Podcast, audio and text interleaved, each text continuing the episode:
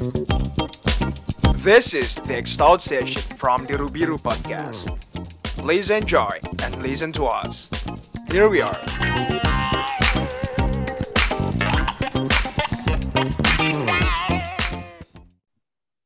Welcome to our third episode of the Extalled session with me, Azra, as your host.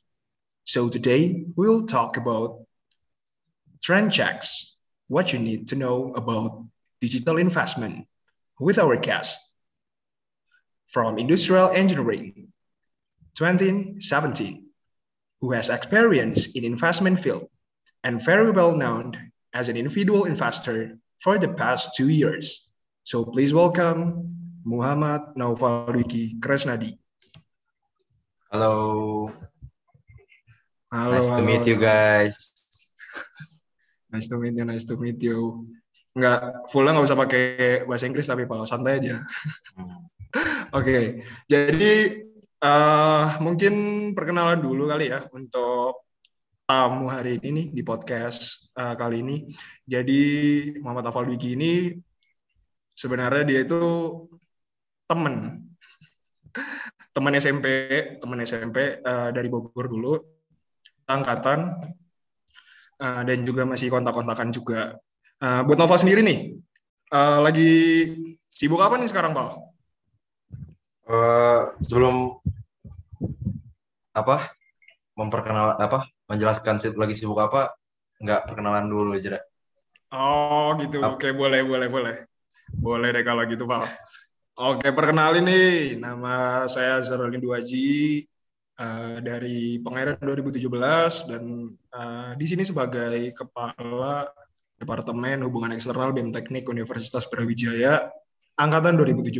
Seperti itu Pak. Ayo silakan. Ya eh, kalau saya sendiri itu Naufal Muhammad Abdul Krisnadi dari Teknik Industri tahun 2017. Ya bisa kalian kenal sebagai Opal. Lebih kayak gitu. Terus tadi pertanyaannya lagi sibuk apa? Ya biasalah skripsian sama ya magang-magang aja udah. Itu doang sih palingan sibuk. Oh, selain itu apa lagi Pak? Selain skripsi sama magang, ada lagi? Ngeliatin ngeliatin chart Chart apa? chart perkembangan terkini eh, transaksi di bursa efek. Waduh, udah cocok Ngeri ya? banget. Udah cocok Udah banget cocok ya? ya. Udah cocok banget jadi guest Gimana? ke sini ya berarti ya. Sesuai lah ya, sesuai sama sama temanya. Sesuai banget. Verified. Auto verified. Oke nih, Pak. Eh, terus eh, kondisi sekarang di berarti kan sekarang lagi di mana nih sekarang posisinya? Kebetulan lagi dapat magang di Surabaya. Ah, Surabaya. Ah, mengenai kondisi pandemi di Surabaya tuh gimana statusnya Pak sekarang, Pak? Surabaya biasa aja sih. Sekarang cukup lengang setelah Idul Fitri. Terus semuanya pada kerja seperti biasa. Jadi ya cuman jaga-jaga protokol aja. Kayak gitu. Oh, oke oke.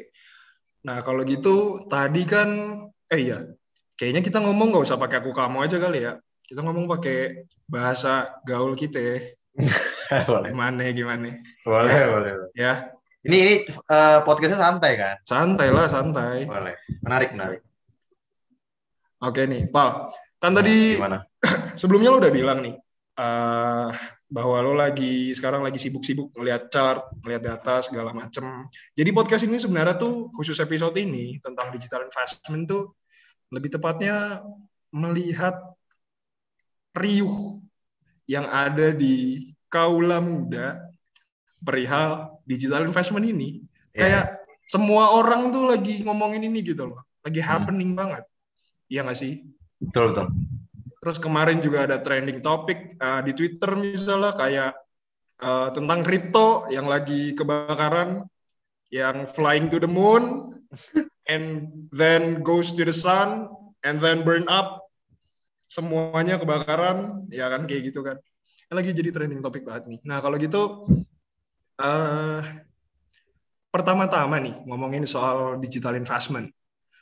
Uh, dari apa yang udah gue baca nih, dari apa yang udah gue baca, sebenarnya itu kan ada tiga jenis digital investment secara umum yang dilakuin sama uh, masyarakat pada umumnya. Dalam konteks ini, uh, ya umur-umur kita lah 20 tahun mahasiswa seperti itu. Betul. Dari tiga ini tuh ada saham, kripto, dan uh, nabung emas, nabung emas online gitulah ya. Uh, terus sebenarnya dari ketiga ini nih sebenarnya perbedaannya apa sih itu? Secara umum deh, secara umum tuh bedanya apa sih itu? Sistemnya juga gitu loh. Oke, okay. eh, cukup menarik pertanyaan pertama udah, wow, udah seru mengkompar ya. Pokoknya eh, sebelum kita mengarah ke sana, mungkin buat teman-teman yang dengerin kita eh, satuin pikiran dulu kalau eh, ini merupakan sesuatu hal yang cukup eh, harus diperhatikan baik-baik gitu, karena eh, setiap eh, setiap uh, lapangannya, tadi kan ada beberapa jenis. Nah, setiap lapangan dari masing-masing jenisnya itu memiliki keunikan masing-masing. Itu yang perlu mungkin teman-teman peneng yang dengerin Spotify ini perlu uh, guys bawahi lah gitu kan. Terus kalau boleh uh, ngejelasin sedikit uh, tentang uh, sebenarnya nggak cuma tiga jenis jera.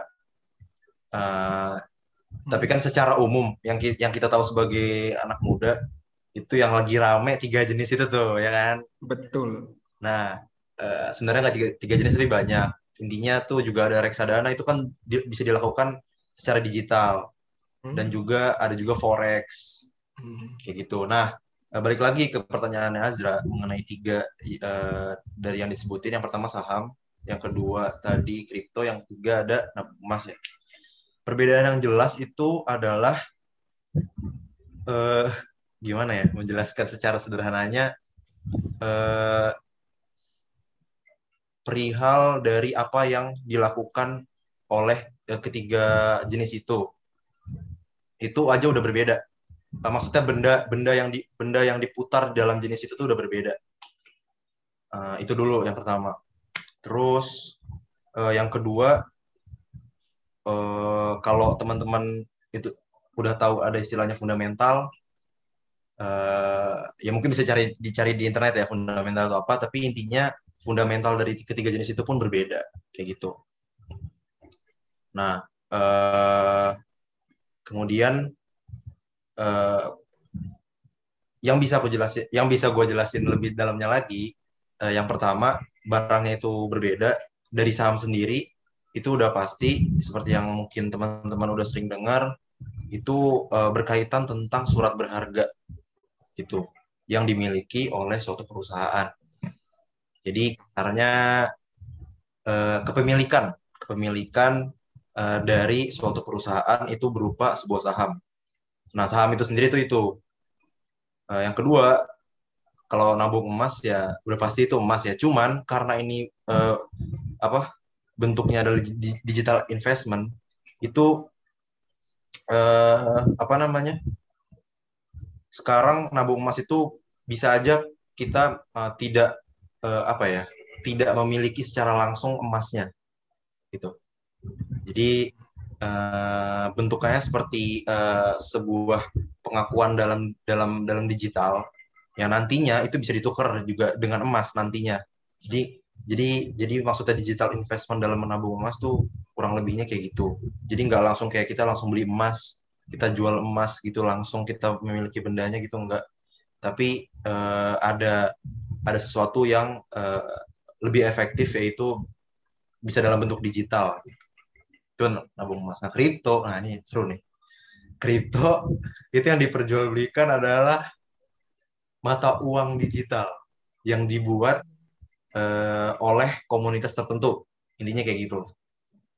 Buat yang masih awam ya. Ini kayaknya uh, untuk tren-tren sekarang harusnya nggak perlu dijelasin lagi ya. Kripto itu apa barangnya itu kayak gimana. Ya intinya kripto itu mata uang digital yang sedang yang dibuat oleh uh, suatu company ya. Bisa juga individual sebenarnya. Hmm. uh, yang di mana itu memiliki suatu tujuan tertentu terus ada komunitasnya gitu. Ya kurang lebih kayak gitu sih. Oke Oke, secara umum berarti kayak gitu ya. Tadi kan juga udah dijelasin tuh. Uh, secara umum garis besar tiga perbedaannya kayak gitulah ya. Uh, nah terus kalau gitu kita ngomongin terutama sebagai awam nih orang awam, beginner banget nih.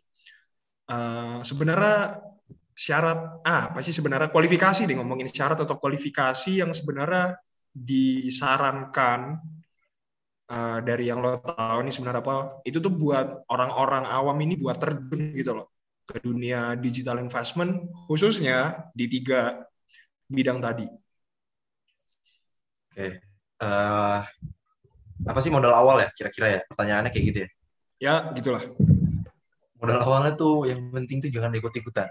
Ini ini udah ini udah sering ini udah sering banget dibahas sama semua semua pak semua praktisi ya semua praktisi yang yang artinya dia terjun langsung ke pasar uh, apa melakukan investment atau trading uh, ataupun uh, ini uh, apa namanya pakar-pakar. Yang kayak misalkan pakar keuangan pakar uh, analisis saham uh, atau atau enggak analisis instrumen suatu investasi. Uh, terus oleh influencer. Itu sekarang banyak banget. Karena karena pada awalnya tuh meledak. Uh, terus influencer tuh banyak yang merekomendasikan ini itu segala macem. Uh, akhirnya berakibat uh, sesuatu yang fatal itu hmm. banyak banget uh, ada berita kasus bunuh diri Waduh. yang di mana orang itu tuh uh, menggunakan uangnya untuk investment tapi dengan uh, uang hutang gitu. Oh berarti nah. syarat kedua tuh berarti jangan pakai uang hutang gitu. Iya, itu itu itu kita bahas nanti. Nah, tapi oh, okay. balik, uh, dari dari semua cerita yang tadi gue sebutin, pada intinya jangan ikut-ikutan. Karena oh, okay. karena dengan ikut-ikutan itu biasanya nggak uh, bakal melakukan research terlebih dahulu, langsung masuk, nggak ngerti apa-apa di saat udah masuk dan dengan dengan modal yang tidak mengerti apa-apa, pas rugi, nah udah pasti langsung ada ini judi, ini haram, ini haram, ini haram. Gitu tuh. Kebiasaan orang-orang Indonesia kayak gitu. Waduh. Di saat dapat di, di saat dapat untung, uh, oh ini bagus nih dapat untung nih, tapi di saat di saat rugi, ini judi, ini haram. Kayak gitu. Itu tuh. Ya, benar, benar. Betul itu jangan sampai kayak gitu. Kalau untung halal, kalau rugi ya haram. Yeah. Itu konsepnya ya kalau gitu. Kalau konsep yang harus diinin banget sama orang-orang uh, penganut bumi datar, penganut bumi uh, zigzag, kayak gitulah ya. Jadi yang pertama tuh paling pertama itu jangan ikut ikutan dulu. Nah dari situ kan kebentuk ya, kebentuk suatu uh, alur berpikir uh, kalau kenapa gue harus masuk ke sebuah uh, uh, kita kita nyebutnya bukan jenis ya, tapi instrumen, okay, instrumen investasi. Hmm. Kenapa? Nah itu kan selalu di uh, start with why ya kenapa kenapa kenapa nah di saat kita udah uh, apa menanyakan kenapa kita harus masuk nah udah tuh nanti uh, timbul jadi menurut gua menurut gua pribadi ini menurut gua pribadi kalau kata orang-orang influencer tuh harus dilakukan dengan niat itu mau kosong lah gitu. Oh gitu? Eh, maksudnya niat niat tuh akan terbentuk di saat uh, lu udah tahu kenapa lu harus masuk gitu. Waduh fundamentalis sekali ya. Jadi menurut gua coba uh, apa namanya? Kalau lu niat lu hanya untuk keren-kerenan itu kan juga sebuah niat tapi bukan dalam konteks yang baik ya kan betul betul Kayak gitu terutama aja. terutama nih kalau misalnya ngelihat apa yang terjadi tren di kaula muda ini niatnya ini lebih kepada nyari cuan nyari duit memperkaya diri secara singkat daripada disebut dengan investasi. Emang wajar kalau dibilang haram karena emang niat kalian judi, bukan berinvestasi.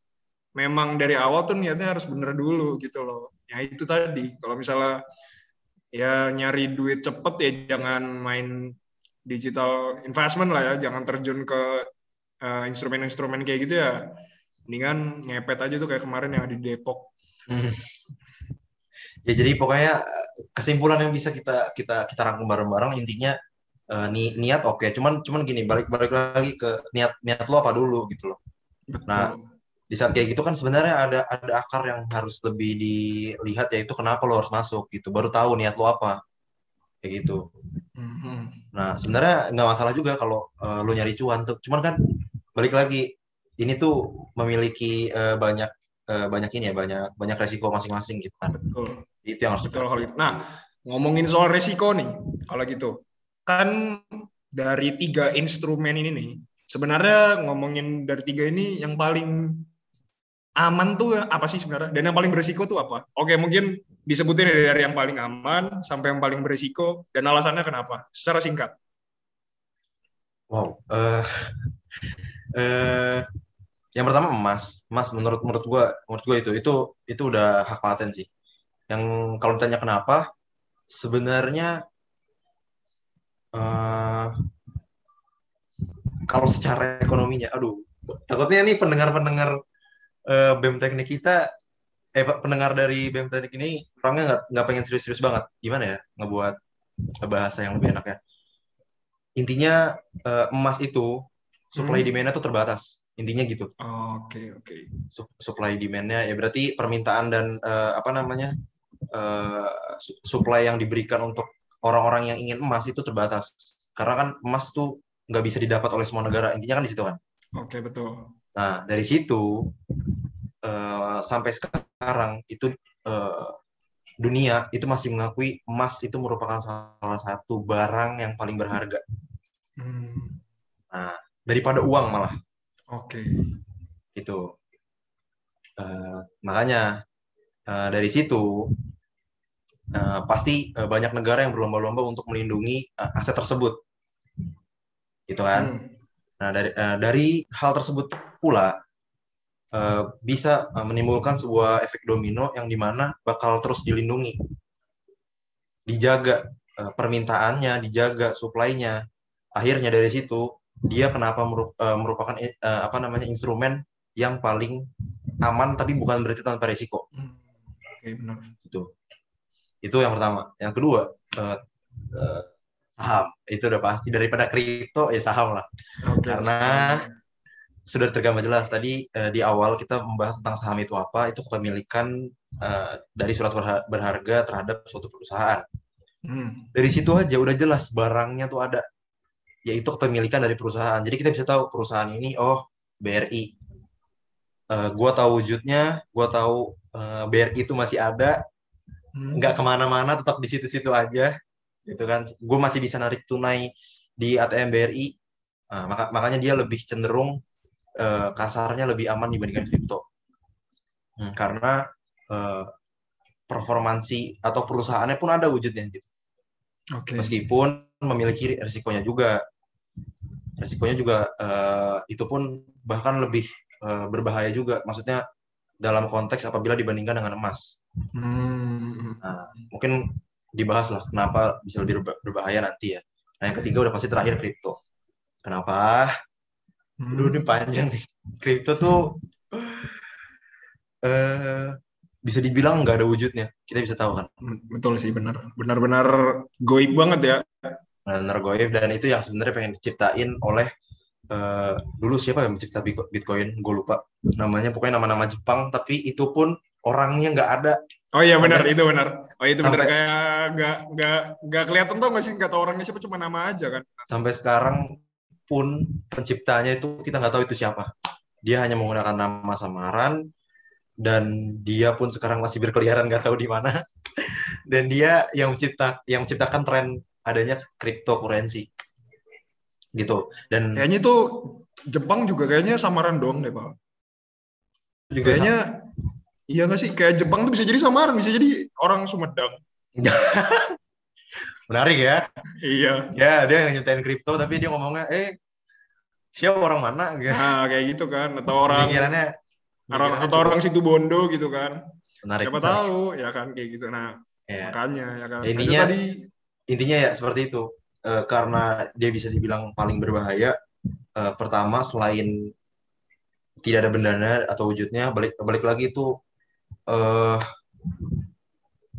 nilai intrinsiknya dari instrumen itu sendiri itu masih masih nggak ada. Hmm, terus kayaknya juga terlalu terlalu cair gitu nggak sih nilai fluktuasinya tuh kayak nggak bisa diprediksi sama sekali gitu susah banget buat diprediksi ya nggak sih? Nah itu gini tadi makanya nilai intrinsik kan kita bahas nah. nilai intrinsik itu apa sih sebenarnya? Uh, intinya itu merupakan suatu uh, value yang di mana uh, bisa menyebabkan suatu suatu barang itu bisa disebut berharga. Oh, oke okay, oke. Okay. Gitu. Itu itu nilai intrinsik dari suatu uh, benda atau suatu instrumen. Nah, coba sekarang gini. Uh, ketidakadaan uh, cryptocurrency ini uh, menyebabkan kita tidak tahu kan tadi tadi ngomongin fluktuasi ya. Berarti kan cepat naik, cepat turun gitu kan. Betul. kan. Itu kenapa sih? Kenapa bisa kayak gitu? Karena ya uh, apa namanya? mata uang ini sendiri itu pun tidak diresmikan di semua negara. Hmm. Oh ya, yang nolak juga benar. Ya kan, sehingga kita nggak tahu uh, kenapa satu bitcoin itu harganya 100 juta. Oh iya benar sih, benar benar benar. Coba kenapa? Nah, uh, pasti kan bertanya-tanya ya, tapi itu emang banyak forum yang udah ngebahas uh, kalau mereka selalu memiliki justifikasi-justifikasi masing-masing kenapa satu Bitcoin itu bisa dihargai 100 juta. Hmm. Nah, justifikasinya itu yang menurut uh, apa? Gua sendiri itu merupakan justifikasi bubble. Aduh, bahasa yang gua pakai susah ya. Apa-apa? Uh, pokoknya intinya uh, justifikasi yang uh, dipakai oleh para orang yang ada di forum itu itu merupakan eh, justifikasi yang masih belum terlalu kuat, masih bisa dibantah. Kenapa? Hmm. Karena mereka beranggapan uh, cryptocurrency itu masa depan. Oh, bentar, bentar. Uh, berarti ini bubble ini udah nggak bisa dibantah nih berarti? Apa ya? Yang nggak bisa dibantah tuh gimana? Yang bubble tadi kan, tadi kan katanya kalau misalnya yang di forum-forum ini bisa dibantah. Kalau yang uh, justifikasi lo nih dari hasil pemikiran lo sendiri berarti udah nggak bisa dibantah nih berarti? Kalau menurut gue uh, sampai sekarang dengan hmm. kejadian yang ada di sekarang itu masih susah buat didiskusiin biar dia itu memiliki sesuatu hal yang berharga yaitu nilai intrinsik sendiri itu gak ada sehingga menurut gue bubble yang tadi gue bilang itu uh, cukup kuat lah gitu kenapa gue bisa bilang ini bubble bubble tuh apa bubble tuh bubble tuh kan gelembung ya ya kan dia dia ya, dia itu di, di, di translate doang ya ya ya eh, bahasa gampangnya gitu ya oke. Okay. Nah, analoginya kan seperti itu bubble. Bubble kan dia kan dia kan terbang ke mana-mana terus gampang pecah kan. Hmm. Nah, kenapa dideskripsikan sebagai bubble? Karena banyak orang yang menilai suatu harga di satu bitcoin harga 100 juta itu dengan alasan cryptocurrency akan dipakai di masa depan. Yang kedua, sistemnya kan pakai sistem blockchain ya. Ya, ya sistem blockchain yang di mana itu banyak orang yang memiliki uh, apa ya prediksi kalau sistem blockchain ini akan dipakai di masa depan. Sehingga kenapa itu disebut berharga dan diperebutkan oleh semua orang. Tapi sekarang apa? Banyak negara yang masih belum belum menyetujui. Gitu kan meskipun udah ada ya Amerika eh, terus Jepang itu orang yang ada uh, negara-negara yang adaptif tapi kan gimana ya sekarang di Indonesia aja masyarakat Indonesia masih ada yang belum bisa baca gitu loh gimana menerapkan sesuatu hal yang masih ngambang gitu Betul. kan.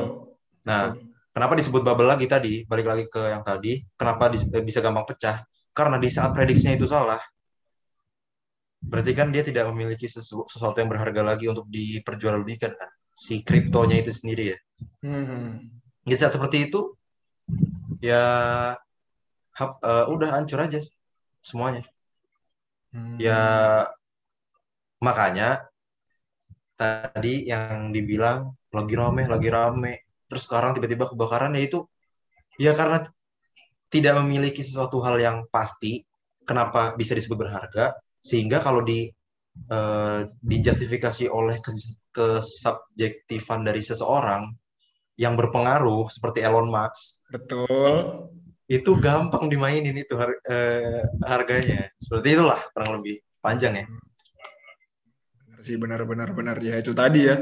Jadi basically ngawang-ngawang lah ya. Kripto kripto tuh basically kayak kita investasi ke sesuatu yang ngawang sebenarnya karena bener-bener nggak jelas gitu kan. Uh, ngomong ngomong emas, at least ada barangnya gitu loh. Kalau misalnya kita ngomongin emas juga ada barangnya kan. Uh, meskipun kita nggak megang secara langsung. Ngomongin saham ada perusahaannya kita bisa ngelihat juga atau mungkin kita bahkan bahkan bisa terlibat langsung dalam perusahaannya gitu kan. Tapi kalau kripto nih benar-benar awang-awang banget dan dan yang terlalu beresiko berarti ya. Nah terus kalau gitu justru tadi gue cukup tertarik dengan saham ya. Apalagi kayaknya tuh banyak banget deh uh, orang-orang zaman sekarang yang lebih condongnya main ke saham karena kayaknya kalau main ke emas tuh kayak cenderung orang tua gitu loh. Kayak jarang deh kalau misalnya orang sekarang uh, main nabung emas gitu lah ya, lebih ke saham berarti. Nah, uh, kalau gitu, nah gue pengen nanya juga nih tentang satu lot saham. Kita kan familiar nih dengan satu lot saham. Orang beli satu lot saham, ada yang harganya 500, 1000, 300, uh, per lembarnya itu tuh sebenarnya apa sih satu lot saham dan gimana cara belinya sih? Uh, sekarang kita membahas spesifik ya berarti terkait saham itu seperti apa. Uh, tentang satu lot. Satu lot itu uh, seperti ikatan kayak sayur. Kan nggak mungkin beli satu batang batang kangkung tuh nggak mungkin kan? Oke. Okay. nah uh, analoginya kayak gitu nah tapi kenapa itu bisa jadi satu lot gitu mungkin ini yang perlu dikasih edukasi buat teman-teman yang mungkin masih pengen masuk. Nah, kenapa sih harus satu lot? Karena dulu itu uh, sebelum aduh lupa tahun berapa, pokoknya pas uh, sebelum krisis 98 hmm. kalau nggak salah atau tahun 80-an gitu. Itu bisa kita beli satu saham, satu lembar. Oh. Kalau nggak salah dari sejarahnya itu bisa.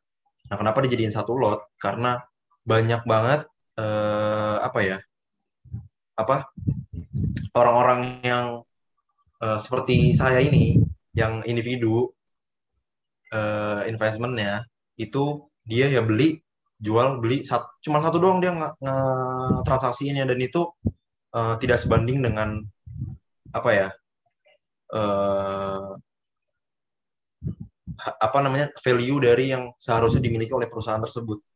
Jadi mentransaksikan satu lembar itu maksudnya tidak uh, kan kita kan invest ke saham itu kan untuk performansi perusahaannya hmm. ya kan nah itu di saat orang tuh semua orang itu membeli satu lembar saham hanya satu lembar saham dan langsung menjualnya itu kan uh, apa ya seakan-akan saham itu tidak berharga dan akhirnya lebih mudah untuk di, di, di, difluktuasikan karena kan supply demand itu cepat berarti kan. Iya, oke. Okay. Orang bisa beli dengan harga misalkan 50 perak dan langsung jual di harga 65 perak, udah dapat untung 15 perak. Terus aja dia kayak gitu. Nah, intinya kayak gitu. Akhirnya dibuat regulasi uh, waktu itu nggak langsung 100. Jadi jadi sekarang ini satu lot itu 100, 100 lembar. Dulu itu 500 dan sekarang diadaptasi jadi 100 lembar. Gitu dan dan gimana sih cara belinya cara belinya tuh gampang. Jadi ya kita kalau udah tahu yang suka keliweran di Instagram ada ajaib ada bibit. Bibit bibit ya bibit. Bibit bibit bukan riset ah, gue nggak tahu sih. Pokoknya yang gue tahu tuh ajaib ipot. Hmm? Indo Premier Indo Premier. Hmm. Indo nah, itu. Indo Premier bukan website nonton gitu? Bukan pak. Ada namanya ipot. Ada namanya Indo Premier. Aneh banget. Ada pokoknya IPOT kepanjangannya apa gue lupa. Nah itu itu itu apa? Itu merupakan sekuritas. Jadi uh, kasarnya gini, uh, ini BI Bursa Efek Indonesia dia yang me mentabulasi. Wih, bahasanya bahasa forum banget ya. Nggak apa-apa, nggak apa-apa, keren emang. mentabulasi uh, semua perusahaan yang ingin uh, menyebarkan kepemilikannya ke masyarakat. Dia mentabulasi semua perusahaan, membuat regulasi kegiatan perdagangan dari saham itu sendiri, BI, tapi dia nggak bisa sendiri. Dia harus menyalurkan itu ke konsumen kan, yaitu masyarakat sebagai tujuannya perusahaan. Makanya disambung oleh jembatannya itu si sekuritas gitu, agar uh, fungsi dan tujuannya dari masing-masing lembaga itu nggak campur aduk. Jadi BI ini memiliki regulasi sendiri untuk uh, apa mentabulasi dan membuat peraturan-peraturan perdagangan sekuritas untuk tujuannya menyalurkan gitu. Oke oke. Nah kalau gitu tadi pertanyaannya tuh tentang ini, kok ada satu lot, misalnya satu lot saham itu beda-beda gitu per lembarnya harganya dari setiap perusahaan itu tuh berdasarkan apa sih Pak? Wah itu banyak sih. Tapi uh, berdasarkan apa ditanya berarti ya, jawabannya cuma ada dua. Berdasarkan okay. uh, supply demand dan juga uh, fundamentalnya. Gitu. Hmm, oke oke oke oke kalau gitu. Nah uh, tadi kan juga ngomong tentang perusahaan sekuritas gitu kan ya. Nah itu sebenarnya ada syarat buka rekeningnya nggak sih buat uh, ke perusahaan sekuritas itu? Pasti ada. Uh, syarat sederhananya yang penting punya KTP, punya KTP, dan sekarang itu enaknya dari tahun 2000 berapa ya, 2014 atau 2013 itu uh, nggak harus punya NPWP. Jadi makanya oh, iya. sekarang millennials tuh banyak banget yang masuk asal punya duit, punya KTP, Iya kan, bener kan? Punya duit, punya KTP, dan gak wajib NPWP berarti kan gak harus kerja ya. Hmm. Berarti ya umur 17 tahun SMA kelas 2 harus sudah bisa. Bener Jadi dua, dua, dua syarat itu doang yang sebenarnya untuk ngebuka kita, untuk bisa transaksi saham, itu KTP sama NPWP itu aja. Ya. Eh, NPWP, apa namanya? KTP sama KTP sama, sama duit. Sama duit, benar-benar. Nah, itu kayak apalagi anak-anak 17 tahun atau 16 tahun yang masih SMA gitu kan paling sehari nabung 5 ribu terus nanti seminggu jajannya kan dapat misalnya 30 ribu terus nanti sebulan bisa dapat 120 ribu udah mulai main saham ikut-ikutan aja sebenarnya kan kayak gitu-gitu banyak yeah. banget sekarang kan tapi nah, uh, banyak regulasinya ada minimal juga jadi nggak bisa sembarangan ada minimal setornya lah ada minimal hmm. kita harus uh, ini berapa dan itu beda-beda ya tiap perusahaan ya? Perusahaan sekuritas beda-beda, punya ininya masing-masing. Oke. Okay. Nah, tadi lu juga nyebutin nih tentang Bursa Efek Indonesia. Terus juga lo ngomongin ada perlindungan-perlindungan uh, untuk let's say investornya lah di sana. Nah, sebenarnya tuh bentuk perlindungan dari Bursa Efek Indonesia ini ada apa enggak sih? Dan maksudnya bentuknya itu seperti apa sih? Bentuk perlindungan itu? Oke. Okay. Uh, eh, secara sederhana yang bisa uh, dilindungi oleh si bursa efek sebagai regulator dalam perdagangan itu menariknya adalah punya jam kerja. Gitu. Hmm. Jadi nggak 24 jam seperti kripto, seperti forex atau ada instrumen uh, beresiko lainnya ya. Hmm. Jadi dia punya jam kerja, jadi transaksinya itu uh, memiliki jam tertentu. Itu kenapa itu disebut perlindungan? Karena uh, banyak kejadian di mana dulu di saat tidak memiliki regulasi jam kerja itu kayak kayak bisa aja kan misalkan jam 12 malam harganya hmm. dimainin hmm. terus tiba-tiba investor merugi. Oh, oke okay. benar-benar. Kayak gitu. Goreng-goreng saham. Goreng-goreng saham bahasanya sekarang mah. Betul. Itu yang pertama, yang kedua uh, dari BI sendiri nggak tahu ya kalau pasar saham di negara lain, uh, eh, gue juga lupa regulasi seperti apa. Cuman ini uh, dari BI sendiri itu punya regulasi uh, ada namanya ARB sama ARA. Apa nah, tuh? Itu singkatan dari auto reject atas sama auto reject bawah. Oh, oke okay, oke okay, oke. Okay. Oke, namanya aja udah auto reject bawah dan atas. Berarti gini, kalau misalkan ada ada bandar eh jangan bilang bandar, eh, ada orang-orang besar, ada orang-orang oh, okay. besar yang memiliki duit uang yang banyak, dia kan uh, bisa mempengaruhi permintaan dan uh, dan harganya kan. Hmm. Ya kan, di saat dia membeli satu miliar tuh dia bisa menggerakkan sekian persen grafik, sekian Betul. persen harga, gitu. Gimana kalau ternyata uh, hal itu tuh bisa di kasarnya dimainkan lah ya, dimainkan oleh si orang-orang uh, besar itu dan jumlahnya nggak cuma satu dua, gitu gimana? Nah, uh, efeknya itu apa? Biasanya ya fluktuat, jadi fluktuasi fluktuasi jadi cepat kayak kripto misalnya tiba-tiba sehari naik 50%. Kayak waktu itu yang lagi booming banget itu uh, Bank BRI Syariah. Hmm? Yang pas uh, Erick Thohir itu ngeluarin berita cuman ngomong gini doang. Kemungkinan besok saya akan melakukan uh, diskusi terbuka untuk melakukan merger terhadap tiga bank terbesar Indonesia.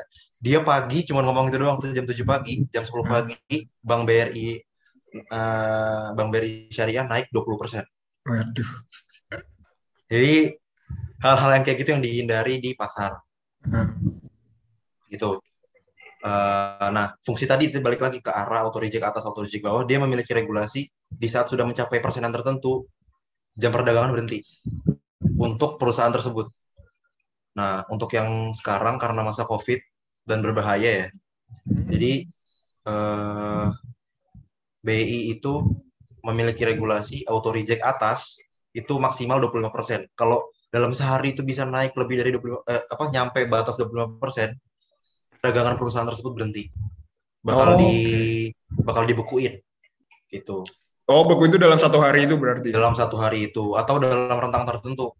Jadi eh, nggak nggak nggak nggak nggak terus-terusan satu kali 24 jam bisa aja dua kali 24 jam. Hmm.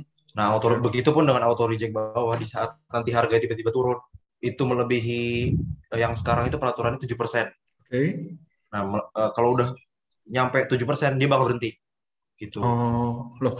Kalau kalau turun kan berarti kalau turun gimana? Kalau misalnya naik itu perdagangannya berhenti. Tapi kalau misalnya turun diapain, Pak? Berhenti juga. Jadi nggak ada transaksi. Oh, oh berarti sama. Berarti treatmentnya adalah Treatmentnya sama. penghentian perdagangan gitu ya? Betul, membegu- membekukan perdagangannya. Oke, kalau Gitu. gitu. Oke. Ah, ini kan tadi kan udah ngomongin tentang regulasi dan tentang eh, regulasi perlindungan lah ya ah, dari BI atau Bursa Efek, Bursa Efek Indonesia. Kalau gitu ah, ngomongin regulasi nih tentang apalagi ngomongin soal duit kayak gini kan investasi-investasi ini sebenarnya ada pajaknya nggak sih Pak? Ada dong.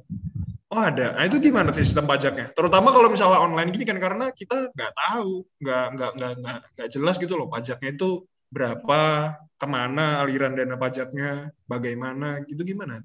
Oh, ada, ada, ada. Ada. Jadi eh apa? Eh, dan eh, jelas kok, udah pasti jelas karena kan BI kan udah badan yang berdiri lama dan pasti Hmm. regulasinya juga diawasi OJK. Oke. Eh, jadi eh, salah satu eh, transaksi pajak yang sederhana itu kalau misalkan dapat eh, dividen atau keuntungan dari eh, laba yang dihasilkan perusahaan. Nah itu Dividen. berapa tuh? Eh, berapa pajak dividen itu berapa? Eh, seingat gue ya, seingat gue 10%.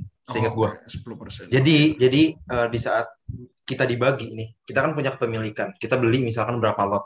Kita punya eh, kita punya hak terhadap lot tersebut. Nanti eh, berapa lot itu jadi dikali harganya. Dari keuntungan itu nanti dikali 10%. Nah, itu pajaknya kita.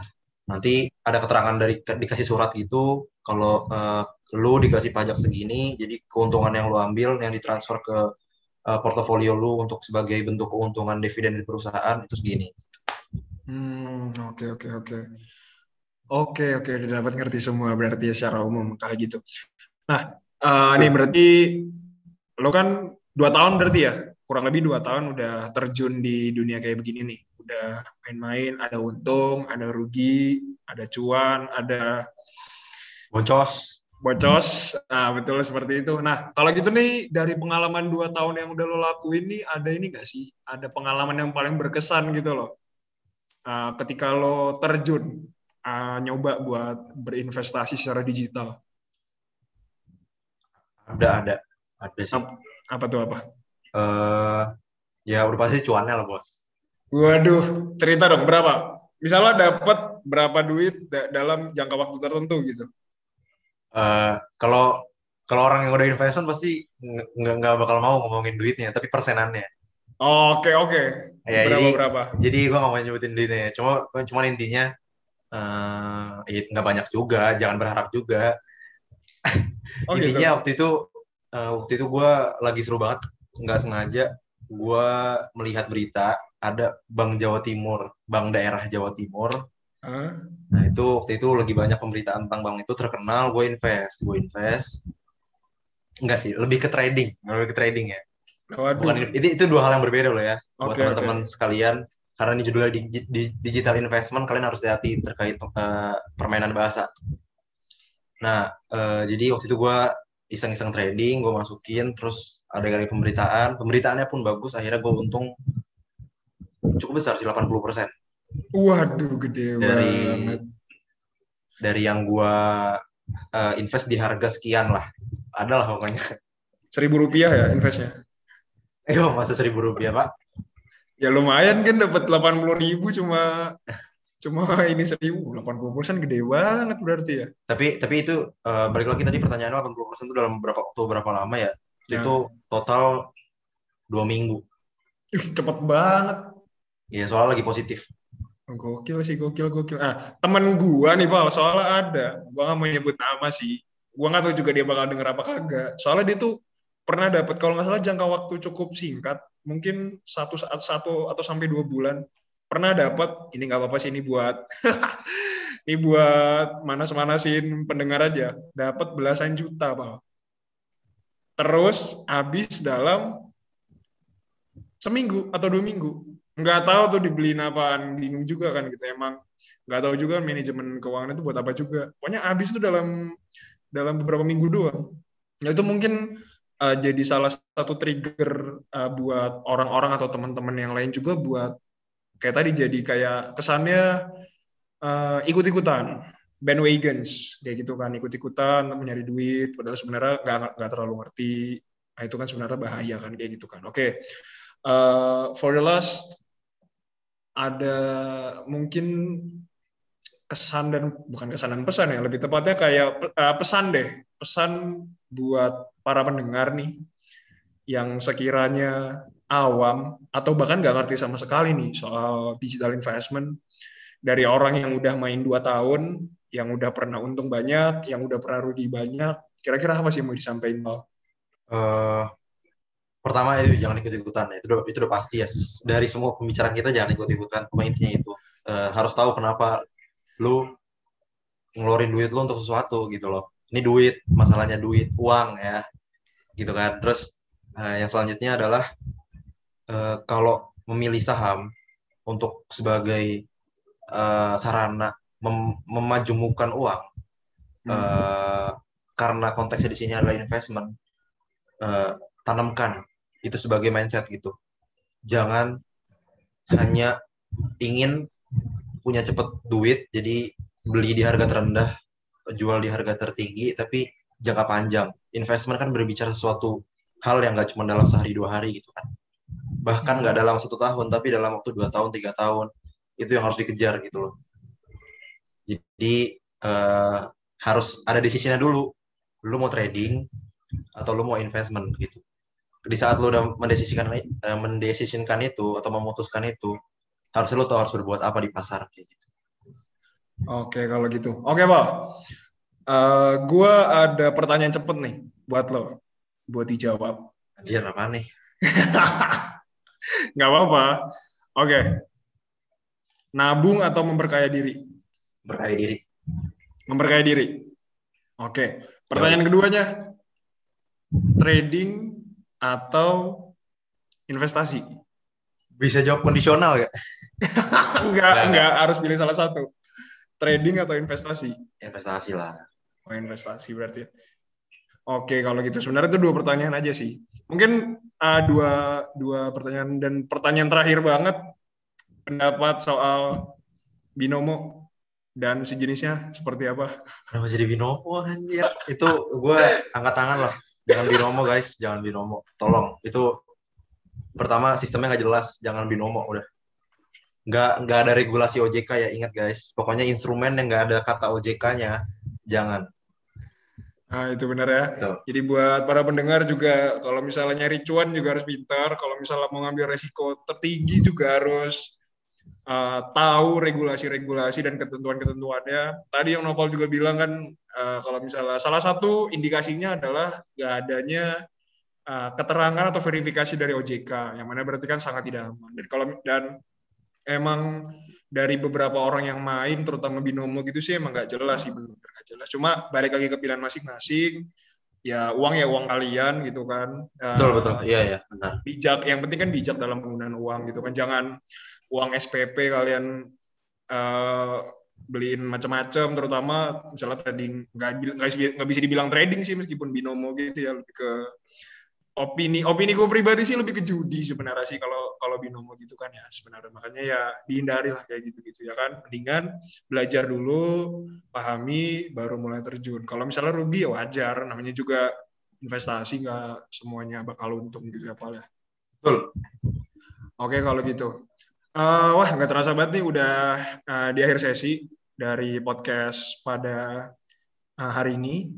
Uh, terima kasih banyak buat Noval, Dwiki, uh, udah Sama-sama. mau datang, udah mau datang di podcast uh, episode ketiga dari X Session. Uh, semoga lancar dan sukses ke depannya magang ataupun skripsinya. Amin, terima kasih.